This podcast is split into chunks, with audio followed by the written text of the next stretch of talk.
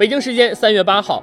一则名为穆里尼奥拒绝国足空白支票的消息在网络上被炒得沸沸扬扬。有消息称，中国足协向穆里尼奥抛出了橄榄枝，希望他能够成为国足新主帅。在该消息传播后不久，中国足协新闻办便在微博上进行辟谣。新闻办表示，近日网传中国足协邀请知名教练穆里尼奥担任中国国家男子足球队主教练的消息为不实，请媒体和球迷朋友们切勿轻信传播。